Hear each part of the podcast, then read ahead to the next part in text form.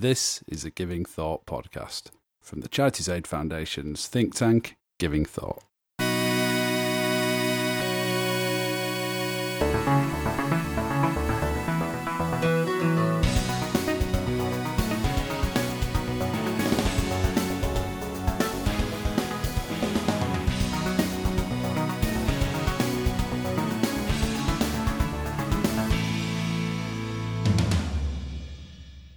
Hello, you're listening to the Giving Thought podcast. This is episode 24 of the podcast from CAF's think tank Giving Thought, in which we look at big themes and issues affecting philanthropy and the work of civil society. Uh, I'm your host, Rhod Davies, and stop the presses, everybody. Exciting news. We have an actual, genuine interview today. Um, I've been promising it for a few weeks now, and some of you might have started to think I was a Walter Mitty esque fantasist. Um, but I have actually been working away behind the scenes, lining up some interviews, and this is the first fruits of those labours. Um, and very exciting fruit it is. So it's extremely lucky to be put in touch by um, a mutual contact. Uh, so hat tip to, to Ali Goldsworthy um, with uh, one of the authors of a best-selling new book. Uh, called New Power How It's Changing the 21st Century and Why You Need to Know, which is making quite a lot of noise um, at the moment. Uh, it's written by Henry Timms and Jeremy Heimans, and I was very lucky to speak to Jeremy today. I was uh, aware already um, of a bit of the thinking behind this book because Henry Timms, who's one of the, the co authors, uh, was also the founder of the Giving Tuesday movement, and CAF, who I work for, um, is the organisation that leads Giving Tuesday in the UK, and so we have kind of relationship with Henry. Um, and I was aware he'd been working on this this idea of new power for a while. Um, hadn't met uh, or come across uh, Jeremy before, although actually having seen all the things he's uh, worked on throughout his career, um, I did actually know many of them. For instance, he was one of the co-founders of the um, the social change uh, organisation Avaaz, um, and also co-founded GetUp, which is an Australian political organisation that was uh, hugely successful in the, the mid 2000s in kind of energising um, a, a, new wave of young people to to get engaged with politics over there. Um, so I sat down, well, sat down over Skype this afternoon uh, and had a chat to Jeremy about the book and about uh, a little bit of kind of what their thesis on new power uh, might mean for philanthropy and civil society and some of the kind of key questions that keep coming up uh, in this podcast. Um, it was a good chat, and we uh, touched on quite a lot of issues around sort of decentralization and the challenges of shifting power away from from existing structures. So I hope you enjoy it, um, and I will be back at the end of the show to round things off. So enjoy.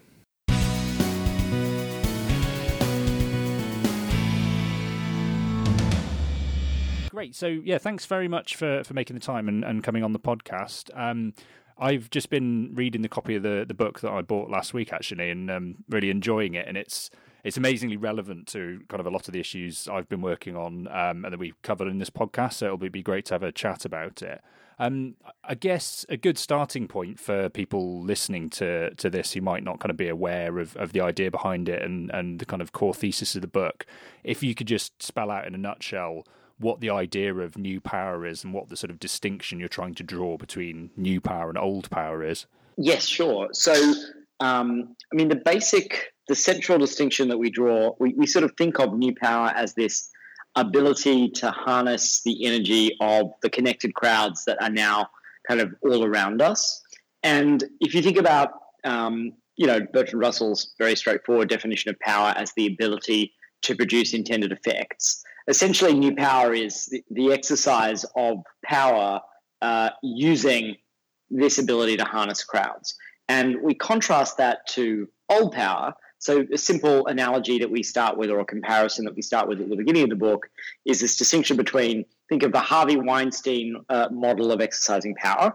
Power very much held as currency, something that you can hoard, that you can use to uh, spend to reward your friends, to punish your enemies, to protect yourself, to create a hierarchy that you sit at the top of.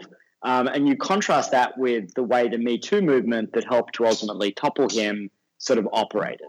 And that movement um, is very much one that doesn't work like currency. You can't actually hoard the power uh, there. You could have lots of people try to harness its energy as they have been doing, and it sort of surges across the world. And as it does, it changes shape as it moves from geography to geography, from industry to industry, uh, and, and, so it has a very different properties. Yeah, it's it's really interesting. I think it's it's a, a powerful idea.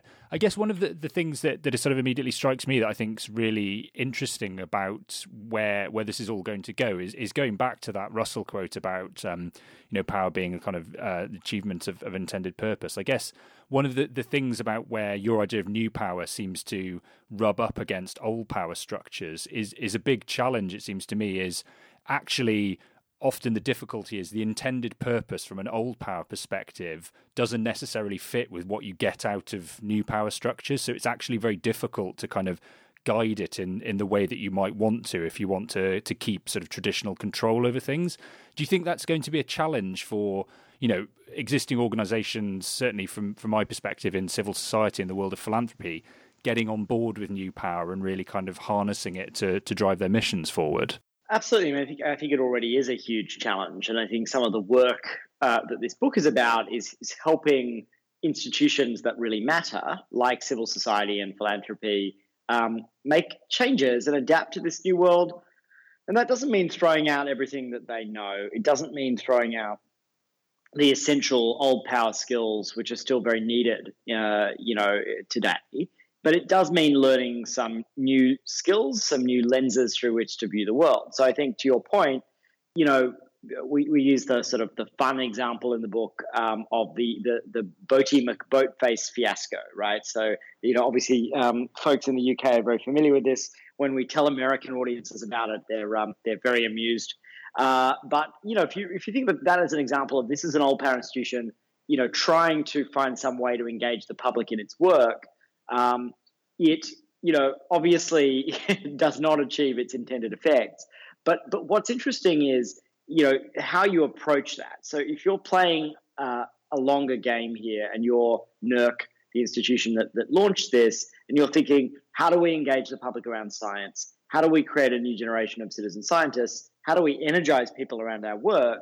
Then, if you take that lens, even if you don't get exactly what you bargained for, it may be that you're actually achieving those intended effects much more effectively than you are with a repertoire in which you're containing and controlling everything, but you're not actually being effective at achieving those bigger goals. And I think this is a really kind of interesting lesson and a very relevant topic for for kind of philanthropy, which has long struggled struggled with the issue of power dynamics. Because obviously, individual philanthropists or funders, one of the key challenges is you can give away as much money as you want, but if you don't give away power as well, then you're kind of perpetuating an imbalance. And and we see this in sort of the aid world and the, the acknowledgement that you need to kind of empower people in the developing world to find their own solutions.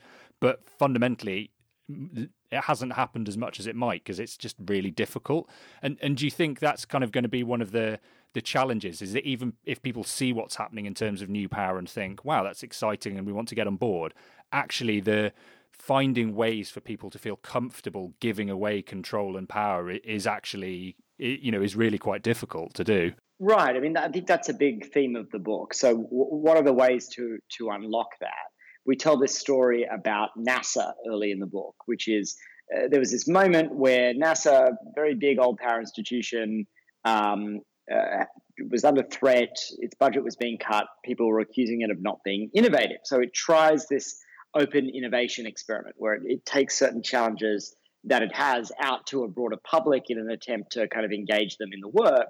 And um, you end up with this situation where there was this success that came out of it. So there was a particular problem in heliophysics around how you predict solar storms. And there was a, a, a telecommunications engineer from New Hampshire who kind of came out of uh, nowhere and uh, massively improved on the algorithm that NASA scientists had developed. So there was this moment of kind of excitement and celebration. They were called into the White House. They had this big meeting. And then what happens is that there are these two very distinct camps that emerge at NASA. So, uh, you know, the, everybody thought this was going to be great, and then it essentially descends into mayhem, and you get these these this this this conflict between the people who are really excited about engaging with outsiders and the people who are very resistant to it.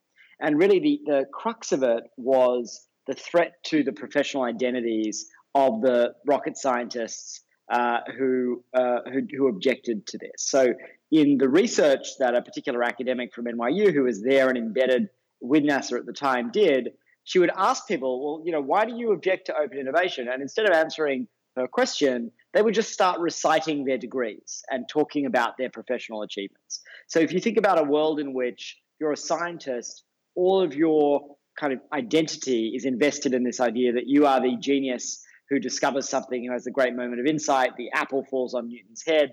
Uh, you know, in her words, there was this distinction between the scientists for whom the lab is my world and those who saw it differently, who, who could imagine that the world is my lab. And that's, you know, a tension in all, you know, old power institutions, I think. And the work, and we really, you know, try to offer some very concrete uh, principles and paths in the book is to actually help make that change. And that change isn't about, you know, sort of outsiders disrupting things and coming in and breaking everything. It's actually about finding within the organization the people with legitimacy to lead this kind of change who can then kind of be a bridge between old and new power. So we identify these sort of characters in the book um, that can help these organizations start to make some of these transitions. And one of those characters is what we call the shapeshifter.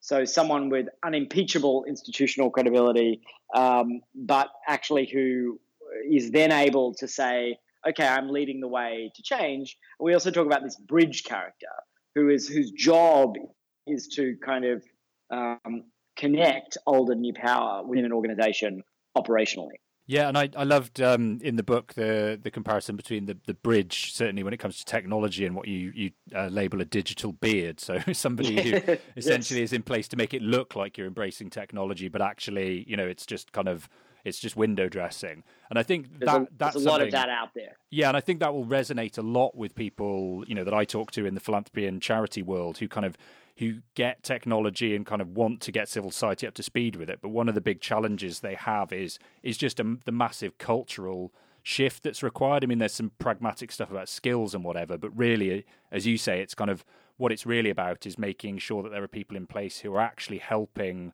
old power institutions to transition in a way that's kind of helpful and not just seen as an outside threat. Um, yeah, and how you know what it, on that particular question? One one challenge you quite often get, you know, when you talk to charities about this, is they sort of say, "Well, around technology, that's great, and we'd love to embrace technology and, and concepts like new power, but you know, we're small organisations, we're largely skilled by volunteers, we don't have resources." You know, and I often kind of try and push back and say, actually, a lot of this stuff isn't about that. How would you kind of answer that challenge and kind of convince people in the charity world that you know the the technology side of of what's involved in embracing new power shouldn't be seen as something that isn't for them.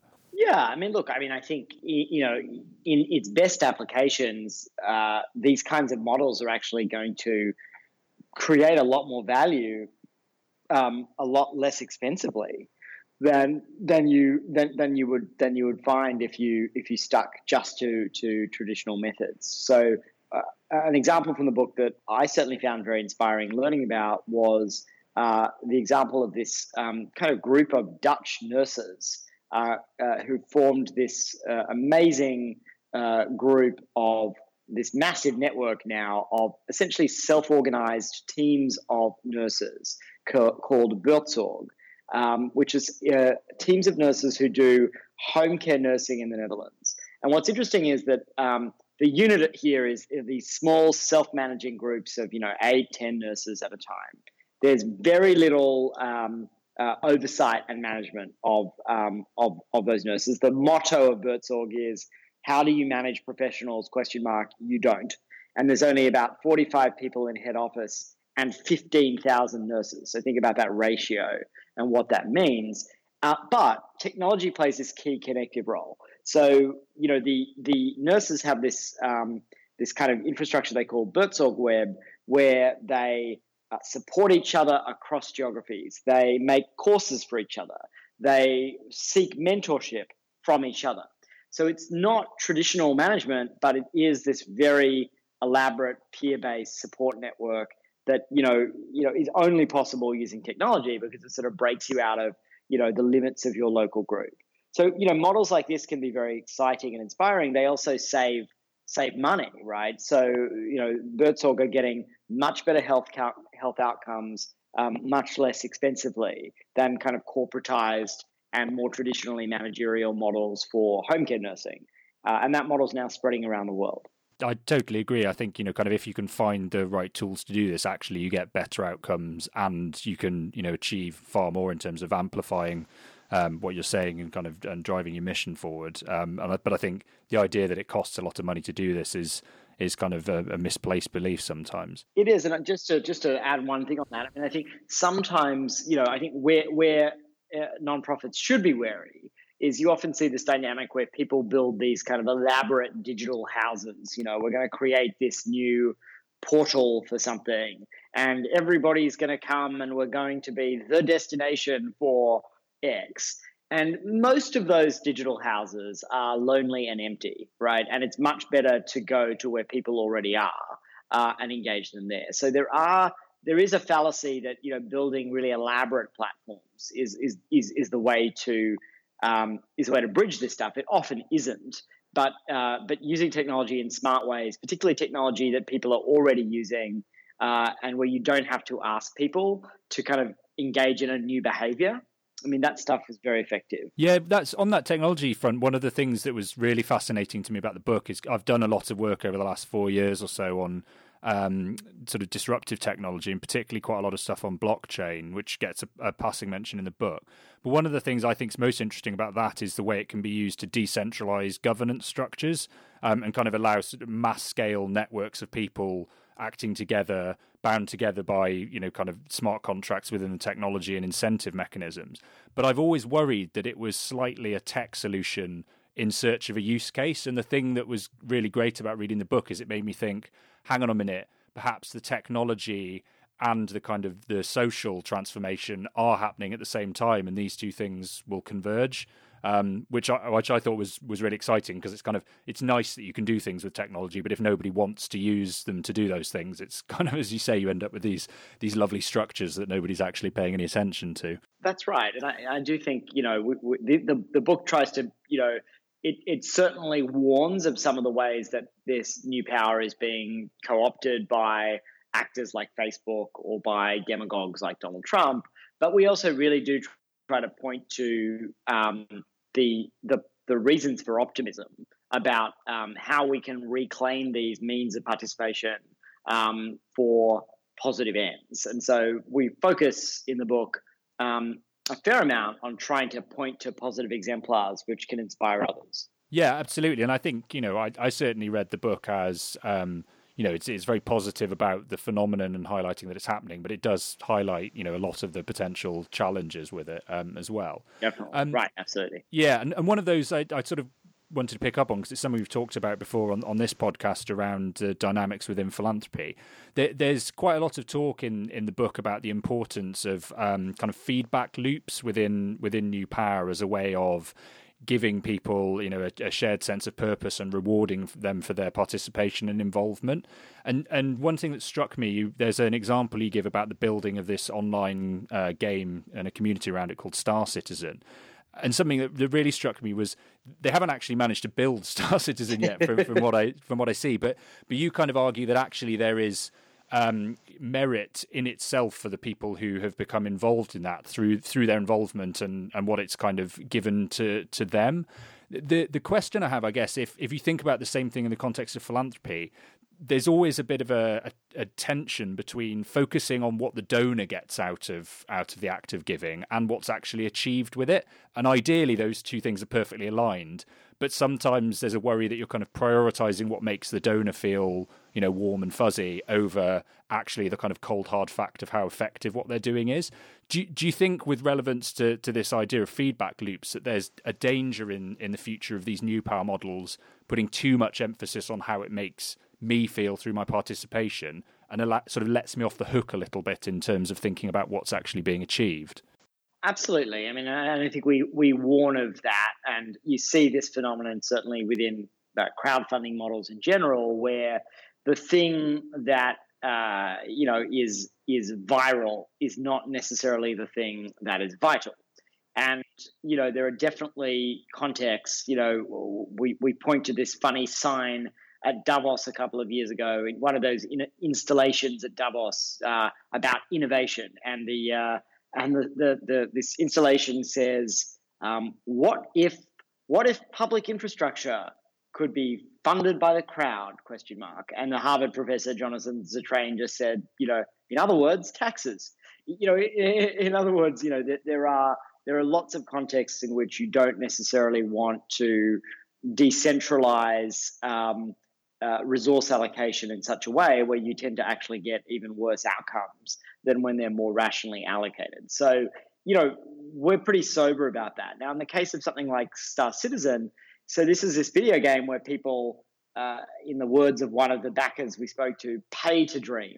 They've created this whole world of blogs and of podcasts and of, uh, you know, creative uh, spaces where they can imagine this universe that's being built. And it may well still end up being a Ponzi scheme. Like we're, we're, the jury's really out on Star Citizen because the game does not exist yet. But but really, what we were trying to do there is is say this. This tells us something about uh, about how to construct models today um, that really engage people. And that is that if you build something in which participation is central um, to the model, you're much more likely to be successful. Um, so when when we then apply that kind of thinking to philanthropy, um, yes, you're right. We shouldn't involve people, uh, particularly donors, just for the sake of it. But if we can endow their commitment um, by giving them meaningful, non-trivial things to do, then I think there's you know much much more likely that we are able to sustain people's interest, engagement, um, and funding commitments certainly over time. So, you know, we were struck when Mark Zuckerberg announced uh, the, the Chan Zuckerberg Initiative.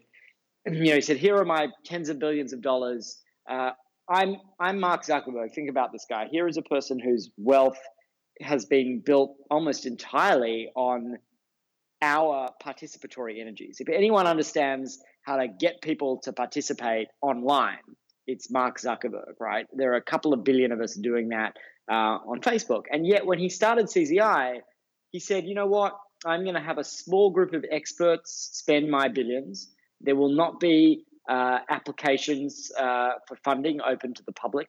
And so it was an incredibly old power conception of philanthropy. So there's got to be a middle ground here, right? So you think about someone like Zuckerberg, there's got to be a way to harness in constructive ways the energy of some of those people that he's helped to mobilize rather than shut them out altogether. And it's interesting on, on, on that, the follow up I always think to, to Zuckerberg taking quite a centralized, old fashioned approach to that is um, the few years after that, Jeff Bezos sort of opened up his charitable giving for suggestions on Twitter and got absolutely pilloried for it. People saying that this was kind of fatuous and showed that he didn't know what he was doing. So, so I guess it's that thing of like looking like you're not just asking people to make your your mind up for you, but you are actually trying to engage them because there's a purpose to doing that. Um, I just wanted to pick up on something, just uh, what you were saying there. That I thought I picked up on that quote before about um, somebody saying, you know, crowd-funded. Um, this stuff is actually, you know, essentially what we're talking about there is taxation. One thing that made me think is, again, is another challenge that that we already kind of see in the philanthropy world, and, and I thought in a new power context might become more pronounced. Is that it's pretty difficult to get anybody to fund, you know, boring or unsexy problems or approaches and actually, you know, what you said there about the viral isn't isn't always vital. That it strikes me that might be a challenge if the dynamic becomes so swayed towards new power. If there isn't a way of also kind of getting people to to think a little bit kind of you know against their immediate instincts and against what you know what the kind of the crowd wants to do because otherwise i worry that some of these you know difficult and unpopular causes might get marginalized even more than they are at the moment. Do, do you think that's a concern? I didn't quite understand your uh, question. So I'm basically saying, you know, there's already a challenge with unpopular causes, you know, things that people, you know, don't necessarily want to, and often that comes back to taxation, you know, funding or kind of big institutional funders. If you basically have more and more of the the energy behind this being driven by the the crowd through kind of new power, one of the, the difficulties you get is sort of groupthink and people increasingly flock towards those things that are they're already popular and and actually you might end up with some things that are extremely important but are unpopular or awkward or difficult for whatever reason getting totally shut out of the picture, even though it's still very important to fund them. Do, do, you think that's something that we kind of need to be aware of in this potential shift to new power? Well, definitely. I mean, uh, you know, that's certainly that's a characteristic of crowds, right? And and we talk in the in the in the book again about you know there's a natural tendency to uh, you know to kind of stick with what's um, sexy and visceral and generates emotional intensity. That said, I think there are models that kind of bridge this gap interestingly. So you think about a model like GiveDirectly. So GiveDirectly is uh, giving uh, the agency not to uh, us as donors, but actually it's giving the agency to the to the to the folks who are receiving funds. So you think about that. Um, so for those who are not familiar with GiveDirectly, it's a model which basically is facilitating cash transfers and making various experiments with sort of basic income uh, around the world in very poor countries. Um, what I think is interesting about that model is it says to us, okay, you're you know you're going to give money. You can't pick the most heart wrenching story, right? And when people are given that opportunity, all of these other structural biases kick in, as you could expect. Um, but we're going to give, we're actually decentralizing uh, and giving agency to the people who receive this money in an unrestricted way. And, and, and to me, that's, that's probably a very interesting uh, way to, you know, to approach that. So you can, you can market that in a very new power way. You can certainly create really interesting feedback loops um, for the people who are giving money to something like GiveDirectly. But part of that bargain is you don't get to pick the sexy thing. Yeah, and no, it's it's a it's a good point, an interesting link actually. It's something we've talked about quite a lot on this podcast before. The kind of the way you can use models like GiveDirectly to make giving more rational and and kind of less uh, empower the people on the receiving end rather than on the donor end. Um, I just, just, I'll round off just with a couple of questions. I don't want to take up too much more of your time. Um, one thing, I kind of an overarching question that I was really keen to ask is, in in writing this book and kind of promoting it, do you, do you feel like what you're trying to do is to advocate for new power, merely to sort of highlight that it's a phenomenon, or to offer a warning, or are you trying to kind of keep a balance? Because because it seems as though you've been painted sometimes as just kind of you know a, a, totally unquestioning advocate. And actually when i read the book i felt like it was it was much more balanced. Um, and i kind of wonder how you see it we really believe that new power is a neutral phenomenon you know very good and very bad actors can harness this energy and are doing so right now um, uh, we of course uh, as people who've been very involved in building movements uh, of various kinds we believe in the in the incredibly transformative possibilities of giving people more agency and more ability to participate. So we are pro participation, um, of course. Uh, we think that needs to be matched with a set of values um, because more participation does not necessarily um, produce better social outcomes or make more people more powerful. And so, yeah, I mean, it's absolutely not the case. As I mean, anyone who reads the book will will discover that we're sort of cheerleaders for this phenomenon. What we actually see as our primary mission with this book is rather than see new power as good or bad, uh, think of new power as a set of skills that we all need today. And in a world in which um, people are co opting those skills, extremists, demagogues, uh, climate deniers, anti vaxxers, you name it, we have an obligation to get better at these skills. The, the kinds of people who listen to your podcast so that we can do our own work better, so that we can spread these values more effectively. Um, and that's central to the mission. So the reason we wrote this book and, and, and the work around the book is really making sure that these skills, which, you know, we can lament the fact that, uh, you know, the world has changed, but it has, um, uh, that these skills are in the hands of the angels and that what we end up with is not a world in which we only have new power, but a world in which people um, doing good work in the world have an old power repertoire and a new power repertoire, are able to combine the two, are able to use one and the other when circumstances demand, and therefore can be more effective. And that's really what the book's all about. It's a very practical book. It's about leadership, it's about movement building, it's about spreading ideas, it's about building communities. And we wrote a book like that because that's the underlying mission of the work. And as I say, you know, I, I thoroughly recommend, uh, you know, anybody listening who's, you know, kind of found this chat interesting, they should go out and, and get a copy of the book and check it out because there are all kinds of great examples in there, but also some really good kind of practical advice on how to start thinking about, you know, navigating your way through this, either because you're excited by the possibilities or because you're sort of terrified by the challenges. But but both ways around, I think it, it gives a really kind of useful framework for for thinking about it. Um, so I'll, I'll, leave it there. Thanks very much, Jeremy, for, for talking to me today. I've, I've genuinely enjoyed it. Um, as I say to everybody, do go out, get a copy of the book. It's called New Power and it's uh, in shops now. Um, and thanks very much again for that, Jeremy. It's been a real pleasure, Rod. Thank you.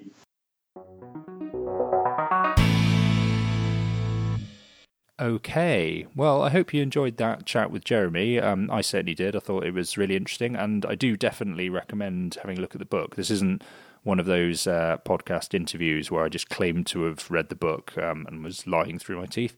Um, I have actually made quite a lot of effort to do so. I can't claim to have read it in as much detail as I'm going to go back and do, um, but certainly, as as I said in the chat to Jeremy, it's full of really interesting examples, and I thought there were definitely some ideas in there that really kind of chimed with things that I'd thought and, and sparked new ideas for me. So, so I definitely recommend checking it out. Um, I won't be putting any links to anything in the show notes this week because, thankfully, one of the good things about an interview uh, episode is that I don't necessarily need to do that. Um, but um, as usual, if you've enjoyed this, like, subscribe, share with your friends. Um, if you've got any thoughts on things we could be doing better uh, on the podcast or things you like, drop us a line at giving uh, at cafonline.org. Um, and if you've got any ideas for people we could interview in the future that you might be able to put us in touch with, you know, please do that starting to sound a bit like Marc Maron at this point, but that's fine. Um, if you like the kind of things we've been chatting about and want to read more uh, about them, check out the Giving Thought section of the CAF website. Follow me on Twitter at Rhodri underscore H underscore Davies. And other than that, it just remains to say I will see you next time. Bye.